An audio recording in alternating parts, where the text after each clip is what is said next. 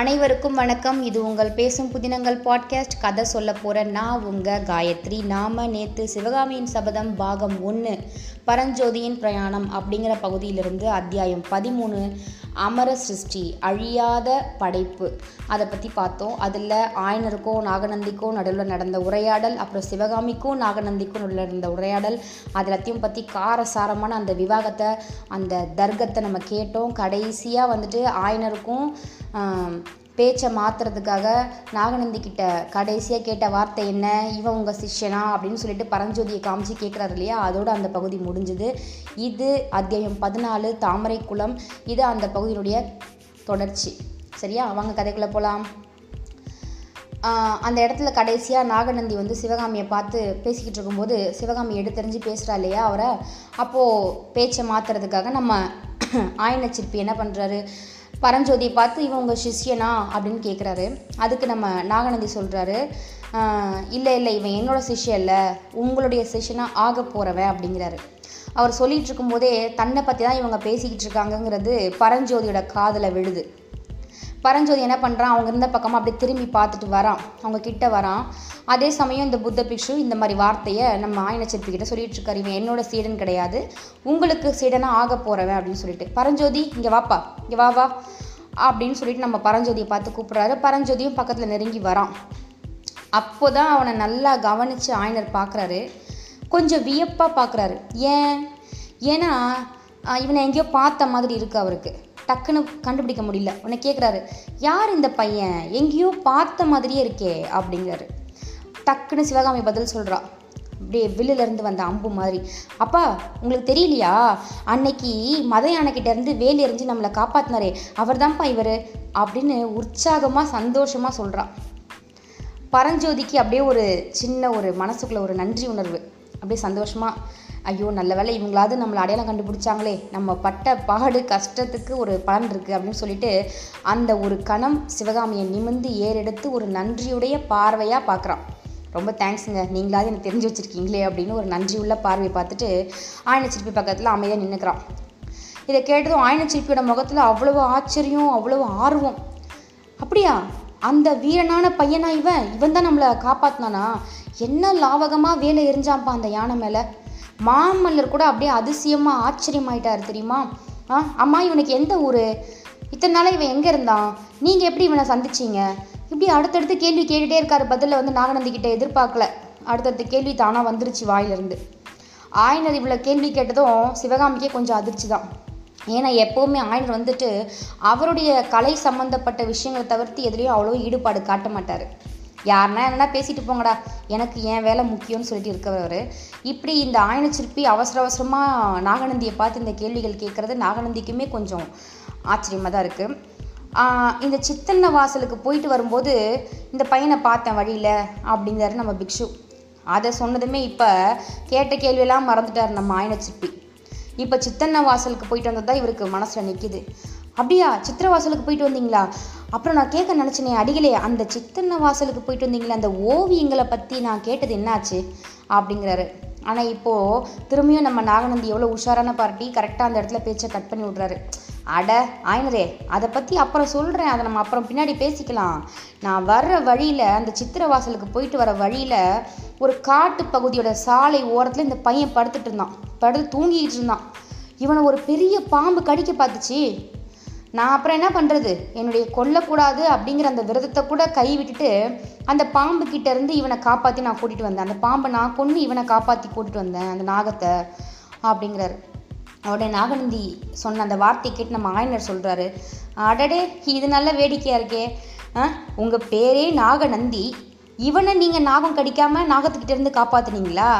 அப்படிங்கிறாரு. சொன்னதும் இல்லாமல் ஒரு சிலேடையான ஒரு வரியும் சொல்கிறாரு ஆனால் ஒரு ஆச்சரியத்தை பாருங்களேன் நாகநந்தி. ஆ, இவன் எங்களை நாகம் கொல்லாமல் காப்பாற்றினா நீங்கள் இவனை நாகத்துக்கிட்டேருந்து காப்பாற்றிருக்கீங்க அப்படின்னு சொல்லிட்டு ஒரு பெரிய ஹாஸ்யம் மாதிரி சிரிக்கிறார் ஆயன சிற்பி ஏன் அவர் அப்படி சிரிக்கிறாரு? ஆக்சுவலாக வந்துட்டு பரஞ்சோதி அவங்கள யானைக்கிட்ட இருந்து தானே காப்பாற்றினா ஏன் நாகம்னு மென்ஷன் பண்ணுறாருன்னா இந்த இடத்துல ஒரு சொல் இரு பொருள் தரக்கூடிய வார்த்தை இந்த நாகம்ங்கிறது. நாகம்னு பார்த்தீங்கன்னா நாகத்துக்கு பாம்புன்னு ஒரு அர்த்தம் இருக்குது யானைன்னு ஒரு அர்த்தம் இருக்குது நாகநந்தி பரஞ்சோதியை நாகத்துக்கிட்டேருந்து காப்பாற்றினாரு பரஞ்சோதி யானைக்கிட்டேருந்து ஆயினரையும் ஆயனரையும் சிவகாமியும் காப்பாற்றினான் இந்த இடத்துல யானைங்கிறதையும் நாகம்னு சொல்லி ரெண்டுத்துக்கும் ஒரே அர்த்தம் வருது இல்லையா? அந்த ரைமிங்கை சொல்லி அவர் வந்து நகைச்சுவையாக சிரிக்கிறார்.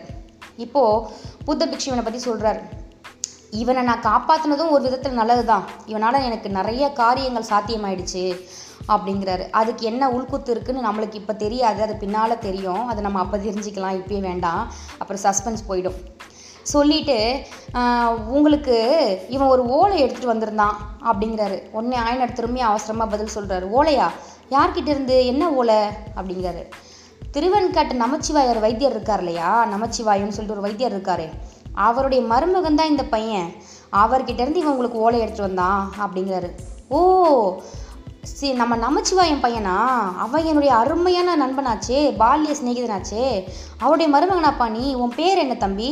அப்படின்னு கேட்குறாரு கேட்டுட்டு அவனை ஒரு பாசமாக நமக்கு தெரிஞ்சவருடைய பையன் அப்படிங்கிறனால ஒரு ஹக் பண்ணிக்கிறாரு.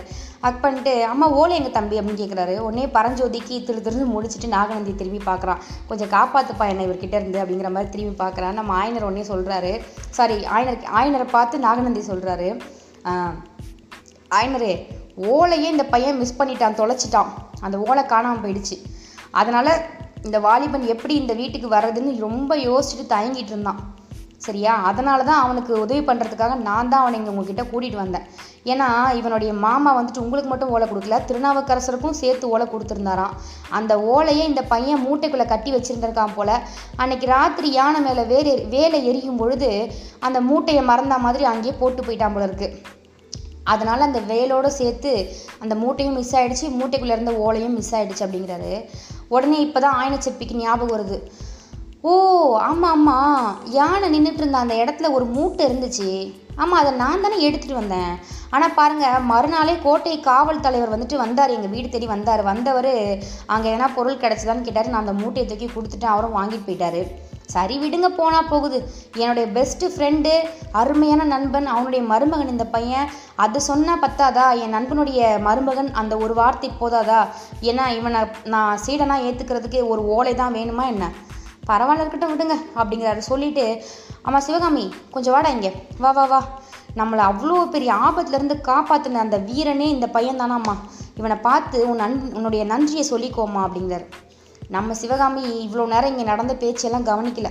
அவன் நினப்பு பூரா மூணு நாளைக்கு முன்னாடியே காணாமல் போயிடுச்சு. அந்த யானைக்கிட்டேருந்து தப்பிக்கிறதுக்கு முன்னாடி அரங்கேற்றம் நடந்த நடந்த இடத்துலையே அவருடைய மைண்ட் அங்கே நின்றுச்சு. அந்த கடுப்பில் அவள் எதைத்தையோ யோசிச்சுட்டு நின்றுட்டுருக்கா திடீர்னு அப்பா இந்த மாதிரி கூப்பிட்டதும் நாலு பேர் இருக்கிற இடத்துல நம்ம இப்படி பேசுகிறோமேன்னு கூட யோசிக்காமல் வார்த்தையை விட்டுடுறா. சிவகாமி. பரஞ்சோதியை பார்த்த மாதிரி சொல்கிறா ஆமாம் இவருக்கு நான் எதுக்கு நன்றி சொல்லணும்? நான் ஒன்றும் நன்றி சொல்ல மாட்டேன். இவரை யார் வீதிக்கு குறுக்கில் வந்து வேலை எறிஞ்சு அந்த யானைக்கிட்ட இருந்து நம்மளை காப்பாற்ற சொன்னா? இவர் பாட்டுக்கு இவர் வேலையை பார்த்துட்டு போயிருக்க வேண்டியது தானே அப்படின்னு சடக்குன்னு சொல்லிட்டா. இந்த வார்த்தையை கேட்டதும் இந்த கடுமையான சொற்களை கேட்டதும் அங்கேருந்து மூணு பேருக்குமே அதிர்ச்சி. பரஞ்சோதிக்கா என்னடா இது? நம்ம காப்பாற்றணும்னு இப்போ தான் இந்த பொண்ணு அவ்வளோ உற்சாகமாக சொல்லிச்சு. உடனே இப்படி தூக்கி எறிஞ்சு பேசிடுச்சே நம்ம எவ்வளோ கஷ்டப்பட்டு உதவி பண்ணணும்னு அவன் அதிர்ச்சியாக பார்க்குறான் நாகநந்தி இது சரியில்லையே அப்படிங்கிற மாதிரி ஒரு விஷமமான பார்வையில் பார்க்குறாரு ஆயனர் அதிர்ச்சியாக பார்க்குறாரு என்ன ஆச்சு இந்த பொண்ணுக்கு? ஏன் காலையிலேருந்து இடவடமாவே பேசிக்கிட்டு இருக்குன்னு பார்க்குறாரு மூணு பேரும் அதிர்ச்சியாக இவளை பார்க்குறாங்க இவளுக்கு அப்போ தான் வந்து புத்தியே சுவாதீனமே வருது. ஐயோ நம்ம அவசரப்பட்டு வார்த்தையை விட்டுட்டோமேன்னு சொல்லிட்டு அப்படியே திரு திருன்னு முடிச்சிட்டு நிற்கிறா இந்த மௌனத்தை கலைக்கிறதுக்காக நாகநந்தி தான் ஃபஸ்ட்டு வார்த்தையை விடுறாரு. என்னன்னா என்ன ஆயினரே உங்கள் பொண்ணுக்கு என்னாச்சு? உடம்புக்கு எதுவும் சரியில்லையா? அப்படின்னு உள்குத்தா கேட்குறாரு ஆ இல்லை இல்லை இல்லை நாகன இல்லை நாகநந்தி அவர்களே. அந்த பாப்பா அன்னைக்கு இந்த அரங்கேற்றம் நடந்துச்சு இல்லையா? அது நடுவிலே பாதியில் நின்னதுலேருந்தே இப்படி தான் இருக்கா? அவளுக்கு கொஞ்சம் மனசில் உற்சாகம் இல்லை. என்னடா இது அரங்கேற்றம்? முதல் முதல்ல இவ்வளோ கஷ்டப்பட்டு கற்றுக்கிட்டது இப்படி பாதியில் நின்று போச்சு அது ஏதாச்சும் அபசகனமாக இருக்குமோன்னு சொல்லிட்டு ரொம்ப மனசுக்குள்ளே பயந்து போயிருக்கா. அந்த ஒரு எண்ணத்தில் இருந்ததுனால தான் இப்படி எடுத்தறிஞ்சு பேசிட்டா. நீங்கள் ஒன்றும் தப்பாக எடுத்துக்காதீங்க அப்படிங்கிறாரு. சொல்லிட்டு சிவகாமியை கண்டிக்க முடியல. உடனே அவர் செ செல்லமாக வளர்த்த பெண் இல்லையா? திரும்பிட்டு சிவகாமி கிட்ட சாந்தமாக சொல்கிறாரு கண்ணிலே அந்த கண்டிப்பை காட்டி சொல்கிறாரு சிவகாமி நீ போ உள்ளே போய் உங்கள் அத்தை இருப்பாங்க. அவங்க கிட்ட போயிட்டு அதிதிகள் வந்திருக்காங்கன்னு போய் சொல்லு போ அப்படிங்கிறாரு. இந்த இடத்துல அதிதிகள்னால் என்னென்னா விருந்தினர்கள் வீட்டுக்கு ரெண்டு கெஸ்ட் வந்திருக்காங்க போய் சொல்லு போ அப்படிங்கிறாரு. அவளுக்கே கொஞ்சம் ஷேம் ஆகிடுது கஷ்டமாயிடுது. நம்ம அப்பாவை நாலு பேர் இருக்க இடத்துல நம்ம இப்படி பேசிட்டோமேன்னு சொல்லி கொஞ்சம் வருத்தப்படுறா. உன்னை சரிப்பா ஆகட்டும்ப்பா அப்படின்னு சொல்லிட்டு சிவகாமி அந்த வீட்டுடைய பின்கட்டை நோக்கி போகிறா இப்போ அந்த மண்டபத்துடைய பின் வாசப்படி அவள் தாண்டி உள்ளே போயிட்டுருக்கும்போதே புத்த பிக்ஷு சொல்கிற வார்த்தை அவள் காதில் கேட்குது மனுஷன் நல்லா சிரிச்சுக்கிட்டே ஒரு என்ன சொல்கிறது ஒரு கேலி கிண்டல் கலந்த ஒரு குரலில் சொல்கிறாரு ஆயனரே உங்கள் பொண்ணை கொஞ்சம் நல்லா நீங்கள் கவனிக்கணும் அப்படிங்கிறாரு. ஆயனர் வந்துட்டு அப்படியே சாதாரணமாக நின்று கேட்குறாரு என்ன இவர் சொல்ல போகிறாரோ அப்படின்னு சொல்லிட்டு அவருக்குமே அவங்க சொன்ன அந்த சிவகாமி பேசின வார்த்தையில் கொஞ்சம் சங்கடம் தான் இல்லையா? அப்படியே அவர் தலையை குனிஞ்சிட்டு நிற்கும்போது ஏன் நான் சொல்கிறேன்னா வயசுக்கு வந்த பொண்ணு உயிர் மேலே ஆசை இல்லாமல் வெறுத்து போய் பேசுதுன்னு வச்சுக்கோங்களேன். அதுக்கு காரணம் காமதேவனுடைய புஷ்ப பானங்கள் தான். அப்படிங்கிறது நான் சொல்லி உங்களுக்கு தெரிய வேண்டியதில்லை அப்படின்றாரு. இந்த இடத்துல எப்படி சொல்கிறது காமதேவனுடைய புஷ்ப பானங்கள்னால் நீங்கள் அந்த கியூபிட் கேள்விப்பட்டிருக்கீங்களா? காதலுடைய கடவுள். கையில் அம்போடவே சுற்றுவார் அவர் யார் மேலே அம்பு விடுறாரோ அவங்களுக்கு காதல் வந்துடும் சொல்லுவாங்க இல்லையா? கியூபிட். அந்த கியூபிட்டை தான் இங்கே வந்து நம்ம காமதேவன் சொல்கிறோம் அவருடைய அம்பு வந்து அந்த புஷ்ப பானங்கள் வந்துட்டு சிவகாமி மேலே பட்டிருக்கோம். அதான் அவள் இப்படி உயிர் மேலே ஆசை இல்லாமல் இப்படி பேசுகிறா அப்படின்னு குத்தி காட்டி சொல்கிறாரு ஒரு அப்பா கிட்ட வந்து உங்கள் பொண்ணு லவ் பண்ணுமா இருக்கும்? கொஞ்சம் கண்டிச்சு வைங்கன்னு சொன்னால் அந்த அப்பாவுக்கு எப்படி இருக்கும்? அவருக்கு கொஞ்சம் அவமானமாகவும் கோபமாகவும் இருக்குது சிவகாமிக்கு இதை கேட்டதும் அப்படியே பத்திக்கிட்டு வருது. ஐயோ இந்த புத்த பிக்ஷு இருக்காரே பொல்லாத மனுஷன். அப்படியே வாயிலையும் மனசுலையும் வெறும் விஷம் நஞ்சு. அப்படின்னு சொல்லிட்டு புலம்பிக்கிட்டே போகிறா புலம்பிகிட்டே போகும்போது இந்த மாதிரி ஆள் கூடலாம் இந்த அப்பாவுக்கு யார் ஸ்நேகம் வச்சுக்க சொன்னா? சே விஷம் விஷம் விஷம் விஷம் விஷம் அப்படின்னு சொல்லிட்டு வடிவேல் ஸ்டைலில் நினச்சிக்கிட்டு போகிறா அங்கேருந்து போனதும் ரெண்டாவது கட்டை தாண்டி மூணாவது கட்டுக்குள்ளே நுழையிறதுக்கு போகிறா அந்த ரெண்டாவது கட்டுக்குள்ளே அவள் நுழையும் பொழுதே ஒரே சத்தம். என்ன சத்தம்? கல கல கல கலன்னு சத்தம் ஒரு பக்கம். சட சட சட சடன்னு சத்தம் இன்னொரு பக்கம். அப்படியே ஒரு பலவிதமான சத்தம். ஒரே நேரத்தில் அந்த இடத்துல நிறைய கிளிகளும் பட்சிகளும் பஞ்சவர்ண கிளிகளும் அக்கா அக்கா அக்கா அக்கா அக்கா அக்கான்னு சிவகாமியை கூப்பிடுது. கூவி கூவி கூப்பிடுது. சில நாகனவாய் பறவைகள் வேற கீ கீ கீ கீ கின்னு சத்தம் போடுது. அதுங்களால அக்கான்னு கூப்பிட முடியல. ஸோ கீ கீ கீக்கினாவது சத்தம் போடுது. புறாக்கள் எல்லாம் வந்துட்டியா வந்துட்டியான்றதை தெரியப்படுத்துகிற மாதிரி சட சட சட சட சட சடன்னு அதோடைய இறகுகளை அப்படியே அடிச்சிக்குது. அந்த முற்றத்துடைய கூரைக்கு மேலே அவங்க இவ்வளோ நேரம் பேசிகிட்டு இருந்தாங்க இல்லையா? ஆயனச்சிற்பியும் சிவகாமியும் நாகநந்தியும் பரஞ்சோதியும் அந்த முற்றத்துக்கு கூரைக்கு மேலே ஒரு மயில் இவ்வளோ நேரம் உட்காந்துருக்கு அந்த மயில் இவ அந்த ரெண்டாவது கட்டுக்கு வந்த உடனே அப்பா இப்பயாவது நீ வந்தியே அப்படின்ற மாதிரி ஜிவ்வுன்னு அப்படியே பறந்து வந்து தரையில் இறங்கி நிற்கிதுமா அவ சிவகாமி. சிவகாமி பக்கத்தில் வந்து நிற்கிது அங்கேருந்த மான்குட்டி மட்டும் எந்த சத்தமும் போடல. அமைதியாக போய் சிவகாமி கால் கிட்ட போயிட்டு அப்படியே அவள் முகத்தை அண்ணாந்து பார்த்துட்டு அவள் கிட்டக்க போய் நிற்கிது இந்த பறவைகளும் மிருகங்களும் எல்லாமே வந்துட்டு எதுக்காக இந்த இடத்துல இருக்குன்னு கேட்டிங்கன்னா சிவகாமியோட விளையாட்டு பொழுதுபோக்குக்காகவும் ஆயனச்சிற்பியோட அந்த சித்திர சிற்ப வேலைப்பாடுகளுக்காகவும் அந்த வீட்டில் வளர்க்குறாங்க. ராஜாவோட பர்மிஷனோட அந்த வீட்டில் சின்ன குழந்தையிலேருந்து அந்த பறவைகளையும் அந்த விலங்குகளையும் அந்த மான் குட்டியும் வச்சு வளர்த்துக்கிட்டு இருக்காங்க. அப்போது சிவகாமி குழந்தையிலேருந்தே அந்த பறவைகளோடையும் அந்த மானோடையும் மயிலோடையும் ஆடி பாடி விளையாண்டதால அதுங்க வந்து இவளுக்கு ரொம்ப பெஸ்ட் ஃப்ரெண்டு அவள் வந்த உடனே அப்பாடா நீ வந்துட்டியா? அப்படிங்கிற மாதிரி சந்தோஷத்தை வெளிப்படுத்துது. ஆனால் சிவகாமி இருக்கிற கோவத்தில் எல்லார்கிட்டையுமே எரிஞ்சு விடறா இவங்களை மட்டும் விட்டு வைக்கவா போகிறா உள்ளே வந்ததுமே அவளுக்கு ரொம்ப கடுப்பாயிடுது இன்னும் இந்த பறவைகள் மேலே கூட. அடச்சி எல்லாம் பேசாமல் வாங்கி விடுங்க நானே தலைவேதனையில் இருக்கேன். இதில் நீங்கள் வேற முதல்ல எல்லாம் வாய மூடுங்க அப்படின்னு சொல்லி கடுப்பாக கத்திட்டான் அவள் கத்துனது அந்த பறவைங்களுக்கு புரிஞ்சிடுச்சோ என்னமோ தெரியல. சிவகாமி ஒரு வார்த்தை அதட்டல் போட்ட உடனே அத்தனை பறவையும் வாய முடிக்கிச்சு. அந்த இடத்துல ஒரே மயான நிசப்தம். எல்லாம் என்னடா இது? இவளுக்கு என்னாச்சு இன்னைக்குங்கிற மாதிரி தலையை மேலேயும் கீழேயும் பல கோணங்களில் திருப்பி திருப்பி இவளை பார்த்துட்டே இருக்கு.